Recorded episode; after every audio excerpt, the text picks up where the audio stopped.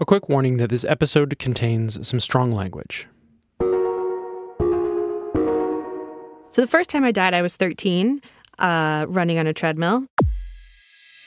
I'm Nora McInerny, and this is terrible. Thanks for asking. I have never died. I don't. Do people still say YOLO? Honestly, I just wish we were still saying that. Okay, you only live once, and when we were saying that, and we all were, I don't care if you think you're too cool for it now. I obviously am not. When we were saying it, we were saying it to mean like carpe diem, basically. I will put this on my credit card. You know what? Yeah, today I'm ordering a bloomin' onion. That's what we meant. But today's episode is not about YOLO in any of those senses because Leilani, whose voice you just heard, she's done more than YOLO. Can you define death? What is it what does it mean to die? Mm. That's tricky. Okay, I'm going to define death the way that organ donation defines death, um, which is when there's no brain activity. I can't say that Leilani peaked at 13 because she seems like a pretty cool adult, but also up until 13, her life was pretty good. Yeah, I I had like up until that point played all of the sports, like literally every sport there was. I had tried at a certain point. And then I had just come back from this trip to like rural Mexico, middle of nowhere, and was in my parents' house and was like running on a treadmill as I did every Monday. And the deal in my house was you could do that and then you'd be able to watch Seventh Heaven because we had a TV in the garage. Um, I feel like a Facebook meme saying this, but this is something that only millennials will truly get. Watching Seventh Heaven as a treat. Seventh Heaven used to be something we watched unironically and as a little treat to ourselves. That's what Leilani is doing. She's running on the treadmill, watching Seventh Heaven, having a beautiful middle school life, and then she isn't. She isn't watching Seventh Heaven and she isn't living. Leilani's mom hears this weird sound in the garage, and the weird sound is her daughter falling off the treadmill. Leilani was a 13 year old girl who had a cardiac arrest. And then she was revived and told that her life was never going to be the way that she had imagined it would be. I have a vivid memory of everything being white because the white room, the white sheets, etc. And I remember when I asked him, like the second that I was like, Dad, what's going on? I knew that I had asked it before, but I still didn't know what the answer to that was. So I, my diagnosis was, is kind of um, hypertrophic cardiomyopathy, which is like the left ventricle is too big, so it beats too quickly, mm-hmm. and so most often that's diagnosed um, post mortem. The first time I remember it being like really explained and hearing that I couldn't do any of the things that I had done before was um, my pediatric cardiologist because I remember sitting in clinic with him and I had made a list and I was like, can I windsurf? Can I kite surf? Can I go sailing? Can I do tennis? And like at that age it was it was just so weird to me to hear like no competitive sports, no playing a sport that could like damage the defibrillator. Um, and so I was like trying to find a loophole, I guess, at that age. The second time I died, I was 14 running on asphalt. This is why people don't run. This is why. There is no loophole, it turns out. Leilani follows the instructions after that and she takes it slow. I remember being sad that I couldn't do all those things. Um, my other like love during that time had been theater. So I figured, okay, I can still do that. Like I'm still like I can still sing, I can still act. Now, this is middle school, so her life-threatening heart issue also makes her kind of cool. You know, she's the girl with the robot heart, also known as a defibrillator, which was incredibly hard for me to say. She's the girl who doesn't have to do all that other dumb stuff that the regular kids have to do in gym class until one day when they have a substitute gym teacher. And of course, This substitute has no idea why a perfectly healthy looking girl is just standing around like a bozo. So this teacher, hold on, let me do my acting skills.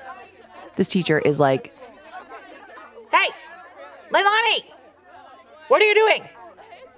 Whistle sound. Get out there. The relay race, you're up. Look alive.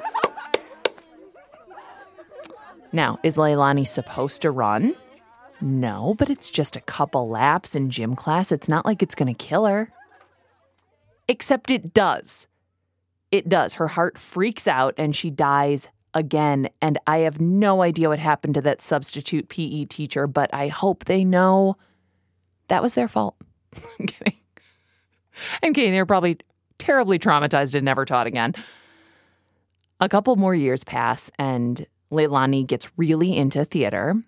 She knows that she can't be active, which is hard in California. Like, she asked her doctor about kite surfing. What?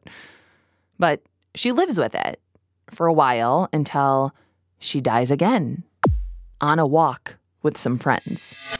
Third time I died, I was climbing up a um, a hill of dirt. She wasn't even running. And she wasn't running a few years later either. The fourth time I died, I was walking down Second Avenue and Seventh Street in New York City. She woke up on the street and she thought, huh, that paramedic is pretty cute. That's a different story, though. More years pass, and Leilani gets a job at a tech company in Northern California doing account troubleshooting with customers, and she becomes a grown up who hasn't died in a long time. But she's still a grown up who has a heart condition and a grown up who has to see her doctors regularly, but just for check ins. They'd been telling me because I had done stress tests like every six months for the past like four years before that. And at one point in there, my cardiologist had said, like, you know, statistically, or I guess data wise, you have the heart of an 80 year old woman. Um, but I was like, You oh, didn't that- mean that in a way like you love collecting plates. no, not quite. like you just meant he meant that like physiologically your heart is like very weak but i took that and maybe that was just my naivety at the time i took that to mean like oh fun fact but like look i'm going on this five week vacation to europe and i have a job at like this really great company so mm-hmm. And also, like a lot of 80 year olds are very cool. Yeah. And they seem like they're doing great. exactly So, okay. that's fine But Leilani wasn't doing great and it wasn't fine. And one day, at what she assumed would just be a regular check in, the reality of all that sets in really hard. So when the doctor comes in, um, what does she say? um, so it's a he but nice Oh. assumption um, so he comes in and you know i think actually it's important to say that we were in a room that we weren't normally in which is always like looking back like as a theater film person should have been like the dun dun dun like, like i should have known. But we're we're in this room with like a big office desk and so he's sitting on the other side of the desk and he's like holding out papers.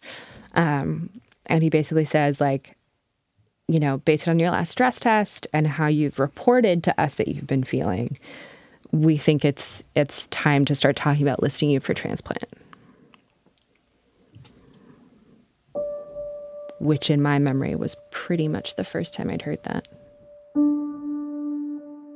Leilani had lived her life around this heart condition. That was why she gave up sports. It's why she got into acting and she spent a lot of time with her doctors, but she still never felt like she was a sick person. You know, she never felt like a person who was going to need another heart.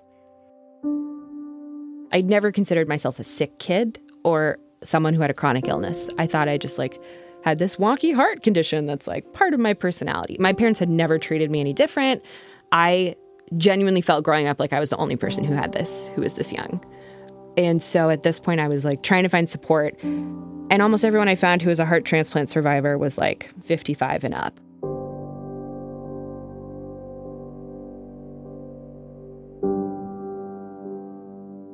So, what did it actually mean for Leilani to be listed for a transplant? Is it just like they type your name into an Excel spreadsheet? No, there is an actual list of people who need new hearts, and She was on that. I don't know what program they use to keep it. But she also has to get a bunch of testing done physical and psychological. And then she just waited for someone to die. Because when you need a new heart, it means that someone else doesn't need theirs. And when a heart becomes available, a whole panel of medical experts immediately look at the list and they consider four things. One, blood type. For Leilani, her blood type is super rare, so, you know, that list of hearts is going to be smaller, right?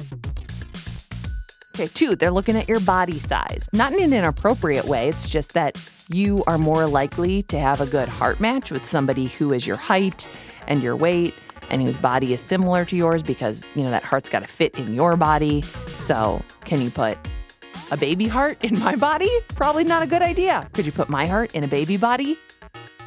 Three, back to the list antibody matching. And that makes sure that the body doesn't attack the organ when it is put in. Four, need. Leilani's need was big. There were no other options other than a transplant, and it needed to happen soon.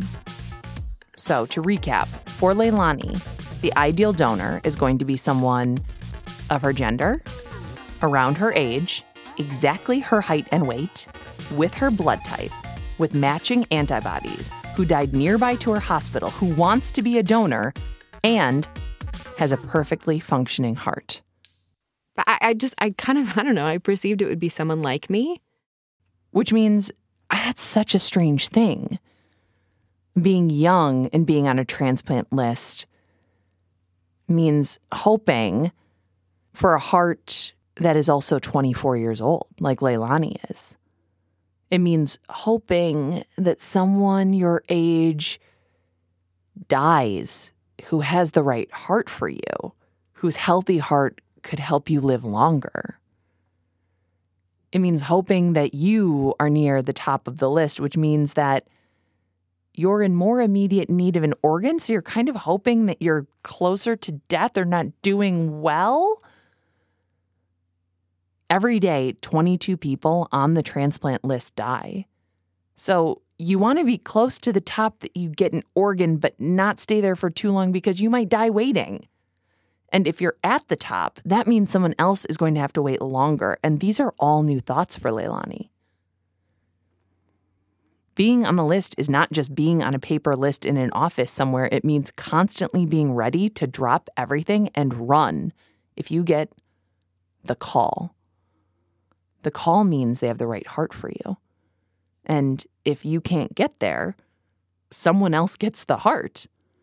They move on to someone else on that list, especially with hearts more than other organs. There are literally only a few hours that the team can keep the heart alive and find someone who can accept it. So there's a lot at stake here.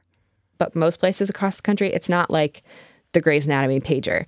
They call your cell phone and they tell you it can come from any phone number because it's going to be a resident or a fellow calling you, mm-hmm. telling you that you have heart. So you have to pick up every single call you get.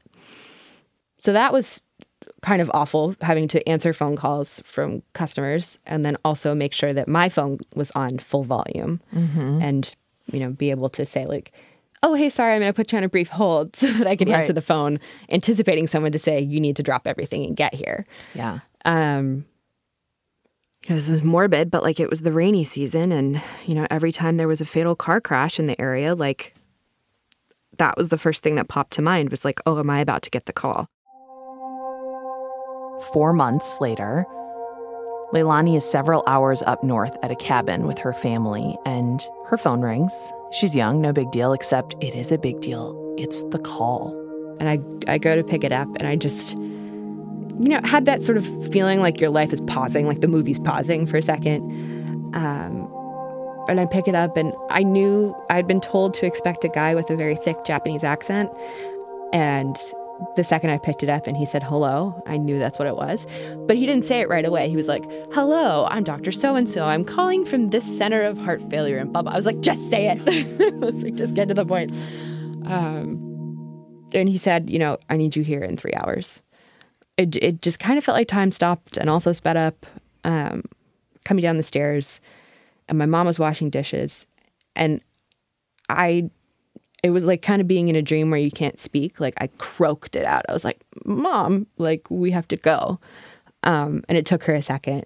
You know, she she turns off the thing. She's like, "What did you say?" I was like, "That this is the call. We we have to go." And she was like, "Oh my god!" You know, she runs towards me. I had not collapsed, but kind of had just sat down on the stairs and let out this like kind of primal cry. It was it was like something I didn't know I could sound I could make. And then then I stood back up and I was like, okay, we have to go. And I just went into problem solving mode because we were so far away. And um, my dad was burning a bunch of leaves in the backyard because we'd been clearing for fire safety. So he literally had to put out a fire in order for me to get my heart. Um, This is honestly, I'm getting stressed. I'm like, you got to get in the fucking car. Exactly. Okay. Yeah. That's Like, what it felt like. what yeah. the? Yeah. yeah. The first person I had always said I was going to call was that nurse. And I call her and she picks up and I'd never heard her voice like that before. And she was like, hi. She, she goes, I know. And um, I was like, is, is this it? Is this real? Because with organs, you can often have, there's a lot of things that can fail before you end up actually getting the organ. So you can have what's called a dry run, and that can happen at any stage. So you can get the call, they can call you back five minutes later and say no. You can get the call, you can go all the way to the hospital, be under, and then not get the organ, and it's still called a dry run. So at that point, I felt like it wasn't real. Um, so I called her, and then I called my therapist, and then we got in the car. And the one person that like I desperately needed to talk to was my cardiologist, because the weird thing is that when you go through a transplant, you see an entirely different team who specializes in immunosuppression and all the therapies that go along with it. And I needed, I really needed him to tell me it was a good match. Um, he was on a plane. And we're driving, and there's like about an hour on this drive back where there's no reception. Um, so I'm like waiting till we get to the top of hills and, and texting him finally I get on the phone with him while he's like in a layover and I'm like desperately wanting him to say it's a great match. And he was I mean a professional and just saying like this is a good match. I think this is going to be the one for you. And then I heard from from another cardiologist and basically was just trying to connect with anyone I could. Driving through the California countryside, speeding towards the hospital, but not speeding too fast. Leilani sent a text to one of her medical team members and asked something that she knew she wasn't supposed to ask.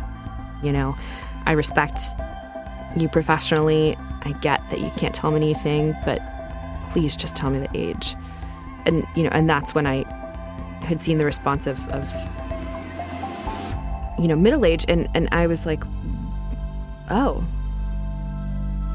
Well I teased that out a little bit further and you know they said 30s to 40s I was like oh okay mid mid 30s that's still older than me but you know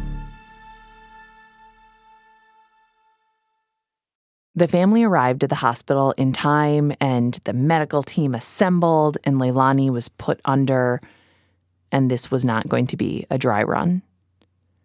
Her doctors worked through the night. They spent six hours in surgery, which feels like a shockingly short amount of time for something so metaphorically significant and also, I mean, significant. They're taking out your heart and putting another one in.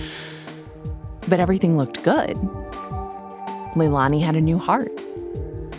The transplant surgery is over, and she's starting her first day with a brand new heart.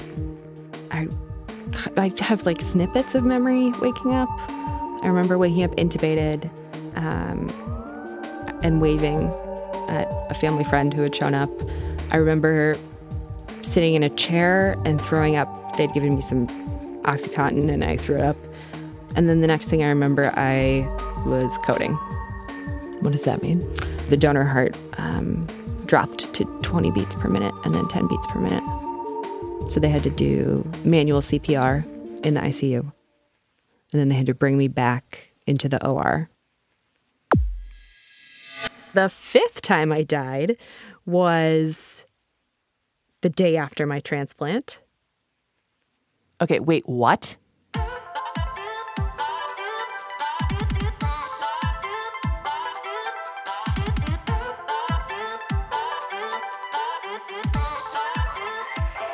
And we'll be right back.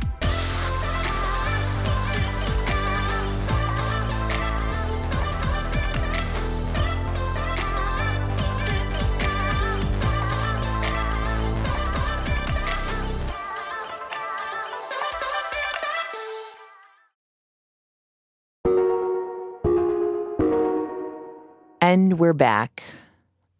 Leilani got a new heart and then she died again.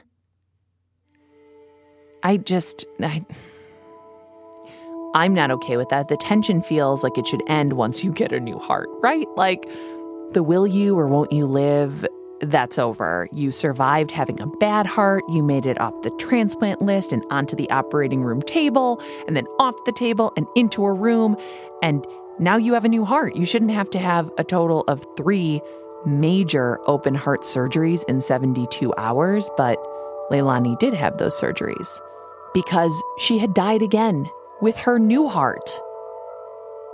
Eventually, she did wake up again, and it seemed like this new heart of hers was going to stabilize. But even if it wasn't actively trying to kill her, something just wasn't right, something that a doctor can't really fix, which is how that heart feels inside of her.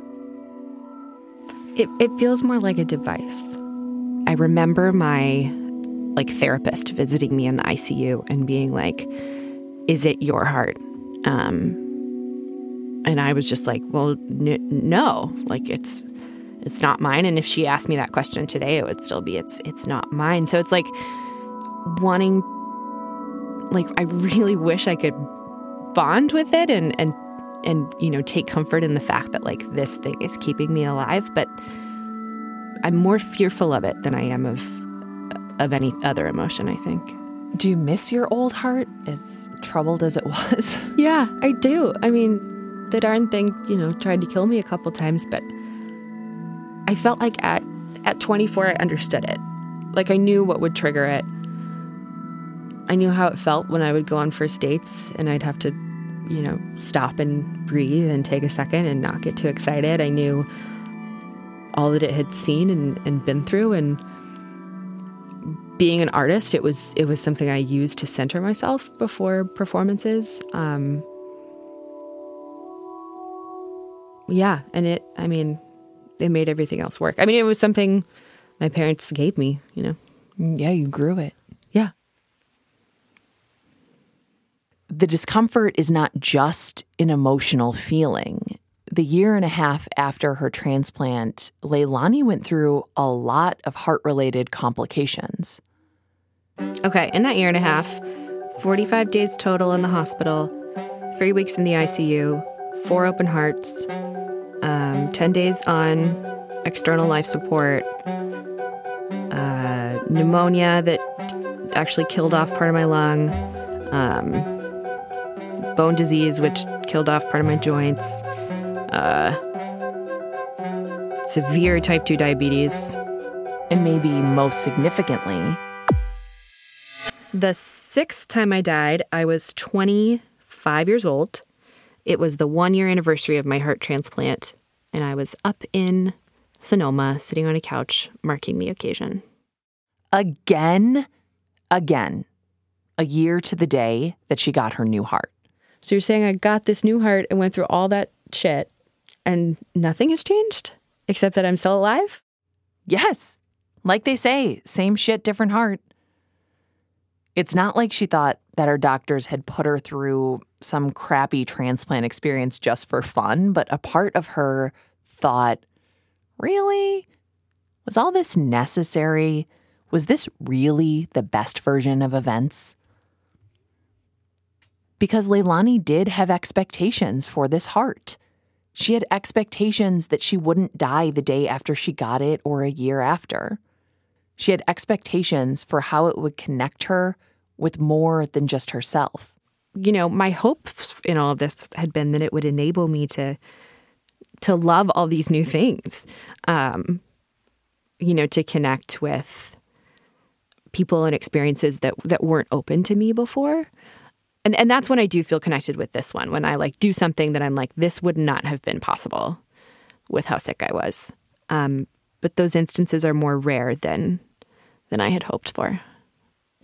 I definitely went into it thinking like, wow, I could I could potentially have like a whole nother family. Like not only with the donor family should they choose to connect with me, but also with the other people whose lives were saved.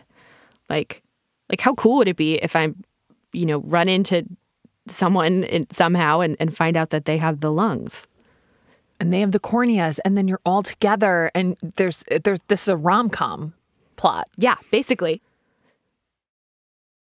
the truth is leilani didn't know anything about this heart or where it came from it's not like she got a printout of the donor's facebook page that listed all their interests and likes and dislikes and questionable takes on current events and there are some privacy things, like no one's going to tell her who the donor is because ethics, HIPAA. But all the quote unquote de identified information on transplants is out there. It's on a website called the United Network for Organ Sharing. I like that name. It just sounds like it's in like a rideshare app, but for organs. Like you could get them back. Organ swap. It's a good idea. Don't steal that idea. Anyway, there's information there on that website, and the information is anonymous, but you could probably figure it out if you're a young woman with time on her hands and a few close friends. Two of my buddies and I like it's almost embarrassing to admit, but we would just like scroll through obituaries for hours. You know, in California, and then we'd try to narrow it down to neighborhood and if we had any inkling of like a last initial or a date of birth, or, you know, we just made use of the searching power of the internet. And okay, so what I thought I knew was that this was a woman in her mid 30s to 40s who was not local, who had suffered some kind of catastrophic injury that had left her brain dead, but had possibly in the course of that accident had also suffered a cardiac failure that had previously gone undiagnosed. Leilani suspected that something was wrong with the heart. She knew that the heart was experiencing total heart block, which is a very bad, very serious thing. She had to have a pacemaker put in, but no one could explain why the heart block was happening in the first place. So maybe it was just cardiac failure? Leilani and her friends spend a lot of time on their sleuthing. They gather a bunch of information about her donor, thinking maybe if Leilani knew who the donor was, she would know why she isn't connected to this heart, or why the heart wasn't working properly, or she would just know something. Sometimes when you feel out of control, you just want to know something.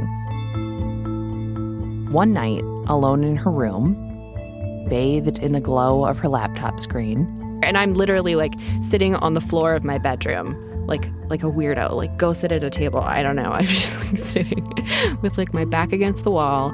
It's probably like 11, maybe midnight, and you know I like haven't come out of my cave for like a while.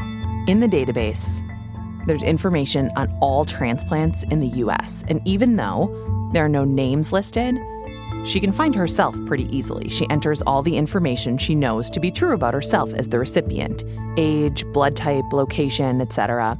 She hits enter. There was a one, and that's how I knew it was me. And then I did a different permutation and had like all the things I knew to be true, um, layered with the donor stuff. And then there was another one in the 50 to 56 bucket. Leilani is alone in her room and she's staring at a huge new piece of information about her donor the age. Her donor was anywhere from 50 to 56 years old.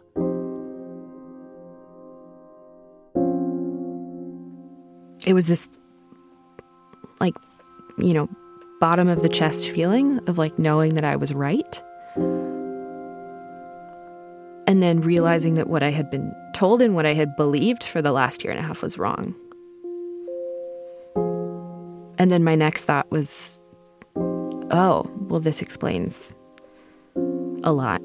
And then my next thought was, oh, I'm going to die sooner. Leilani was 25. Her heart, she would find out, was actually 52. That's more than twice her age. What was so painful was that line going through my head over and over and over that night of like I had an 80 year old heart and now I have a 52 year old heart. Like that's that's not better. Um, Not when you're 25. right. If you're 55, you're like, "Ah, I got the heart of a 52 year old. Yeah. Not too shabby. and not when you know that the average expectancy for a, a transplant is 12 years for a heart. So the thought that like I might not even live to be as old as my heart, like that's the sinking feeling that like makes me want to throw up. And that's not all she found out. The website also listed how her donor had died asthma attack. Had that damaged the heart? Leilani also learned that the heart had traveled a longer way to get to her than she first knew, which means it was on ice and it was out of a body for longer, which can sometimes damage an organ. Was it in bad condition when it got to her because of how far it had to go? It it was this like weird uncomfortable feeling of being vindicated. And so that felt good of like okay, all of this health anxiety that I've had and and this feeling like something was off this whole time was was true. And so in that moment it felt like I wanted to be angry at the people who told me that that this was okay, the the the people whose life I had literally placed in their hands and said, "You tell me when." Um and then my second feeling was like this utter guilt of of being angry with with the people that I like cared about.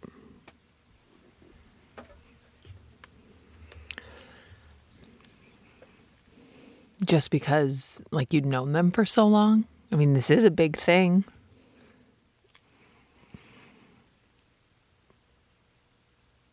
Yeah, I mean, I'd known them for gosh, almost 10 years and it was it was more than just it's more than just like knowing knowing who your doctor is. I mean, I had you know, they'd they'd come to like my graduation celebrations and I'd I'd performed for and and with them. Like there's just something like on a creative like human level that like like blurring lines or not was just like these people are in my life for good. Um like there's no there's no extricating that. And it's like it's it's family-ish except that you know it's also not because you could go to another doctor. Yeah. They could retire at any moment. Like so it's this really intimate relationship that also is not as like ride or die as family honestly. Um but has like more intimacy honestly than probably a lot of your family members have with you because they've seen inside your body.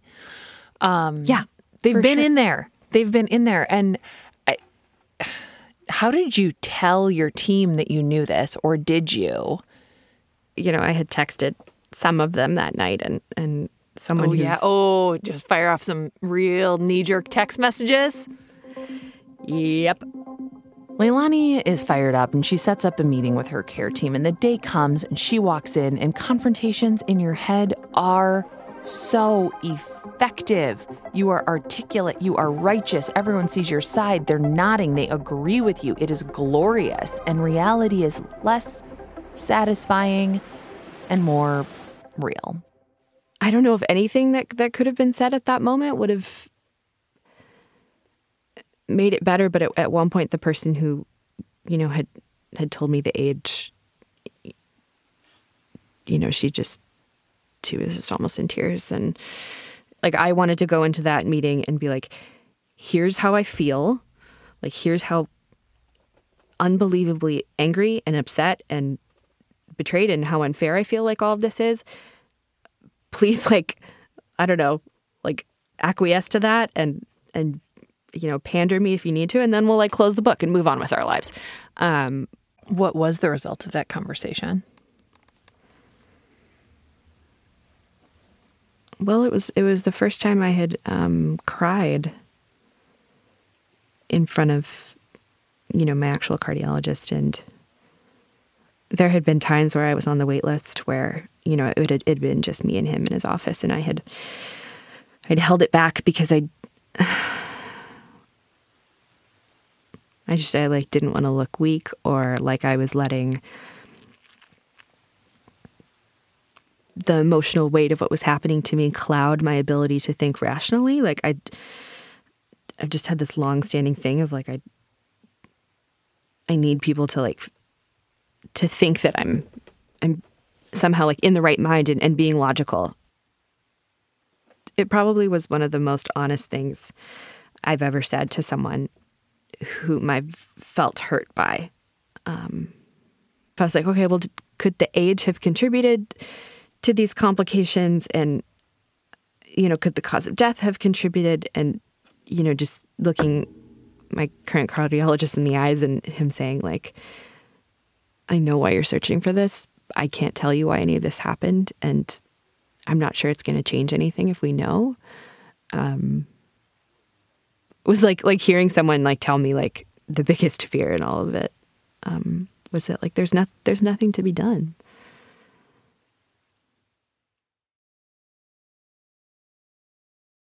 There's nothing to be done. It's so easy to look back and think, okay, I should have waited for another heart.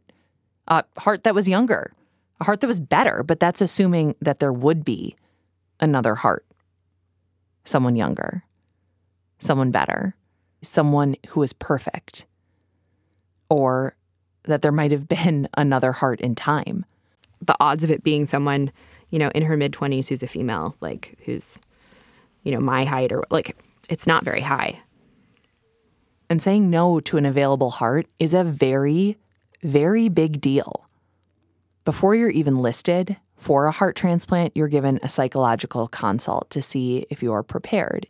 If you turn down a heart that is offered to you for any reason besides something like cancer or the flu, you become inactive on the list. And if you want to be considered for another heart, you have to be reevaluated, retested, relisted. And those are big ramifications. And in that meeting, Leilani's cardiologist told her that he had known all of what she had just learned. He knew the age, he knew the distance traveled, he knew the cause of death, but for him, none of those had been red flags. People die of asthma attacks all the time, and there's nothing wrong with their heart.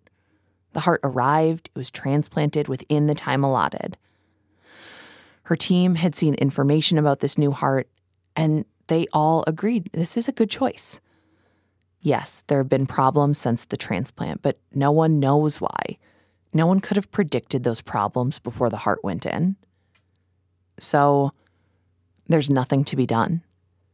They can't know the cause of her problems, and knowing won't change Leilani's treatments, which actually makes sense to Leilani.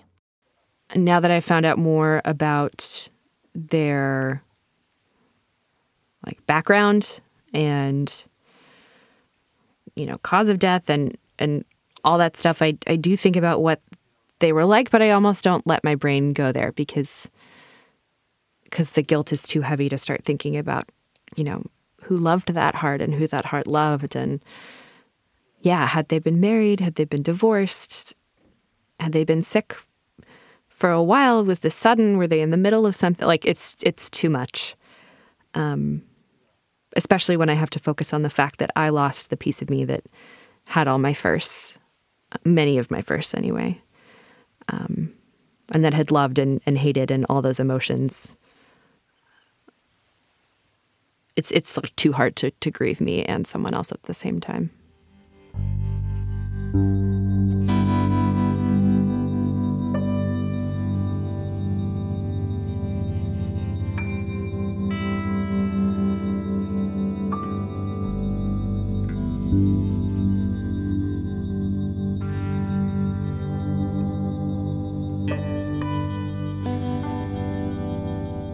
It's not like Leilani isn't grateful to be alive. she is. It's not like she isn't aware that someone died and gave her their heart. She is. It's just that this is more complicated than just swapping out a battery that's running out. Our hearts are important. Like there's such a disconnect. Like every time like a yoga teacher tells me to like put my hand over my heart to like center myself, like I feel sad. I just I feel I feel like oh that that doesn't that's not an option to me anymore. Like that doesn't work. I wondered what happened to Leilani's original heart. I personally mm-hmm. feel like you should be able to keep something they take out of you, but her heart was whisked away and tested. Four months after her transplant, though, she was reunited with that little old lady heart, the one that had killed her over and over and over. The doctors had sliced it up and tested it and analyzed it, and there it was they brought her into a lab and they put her heart in her hands. It was cathartic because I could see the scarring. Like I could see where the muscle tissue had died. And that really ingrained in me like I couldn't have kept going with this one, which was not something I had believed beforehand at all. Medically, yes, of course, hearts are important, but they're not just an organ. Your heart symbolizes so much. We don't typically pass out cards with lungs on them. Nobody writes poems about your spleen. Update. We were wrong about spleen poetry. Hans and I fact checked this episode. We looked it up. There's there's spleen poetry. It's out there. It's mostly from the Victorian era. It seems to have fallen out of fashion and we can't imagine why. The heart though, as enticing as a spleen is, the heart is where it's at. It tells us so much about ourselves. It skips a beat when we're falling in love, it races when we're scared. It holds our secrets and our hopes. And please do not message me if you're a medical professional. I don't care what your books say about the function of our hearts. I know it's just a sponge that holds my feelings. We all know that there's more to connection and belonging than just possession. Leilani's heart is gone. It's maybe in some sort of fridge. I don't know where, where would you keep it. Maybe they incinerated it. This new heart is inside of her, but it still isn't hers. It's doing one part of a heart's job. It's keeping her alive. And, at least for now, that's about all it's going to do for her.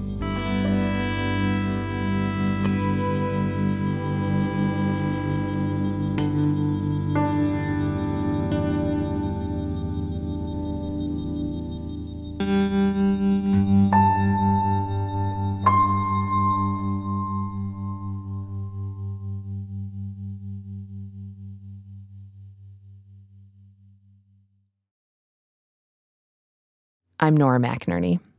This has been terrible. Thanks for asking. Our senior producer is Hans Buetow. Hannah Mika. I almost said Hannah McInerny. Her name's not even Hannah. But I said Hans and then I said Hannah. Hannah McInerny, who I parent. Hannah Meacock Ross. Hannah McInerny has a ring to it. Apologies to her husband, Jesse, and my husband. But Hannah's wonderful. She's not married to me, nor is she named Hannah. Hannah Meacock Ross is our project manager, and we really adore her. Curtis Gilbert, can I have a moment? Curtis Gilbert is so great. It's not his job to listen to TTFA first drafts and give us really thoughtful, wonderful feedback and make this show better, but he does it anyway. He does it even though he's got a full time job of his own. And um, I don't know. Hans, do you have anything you want to say about Curtis? You just want to nod? Just so you know, Curtis, if you listen to this episode, um, Hans is nodding, but he's not really adding anything to the conversation. So let just so just let the record show. Who's the true Curtis Gilbert fan in this room? It's me. Our theme music is by Joffrey Wilson, and we are production of APM American Public Media.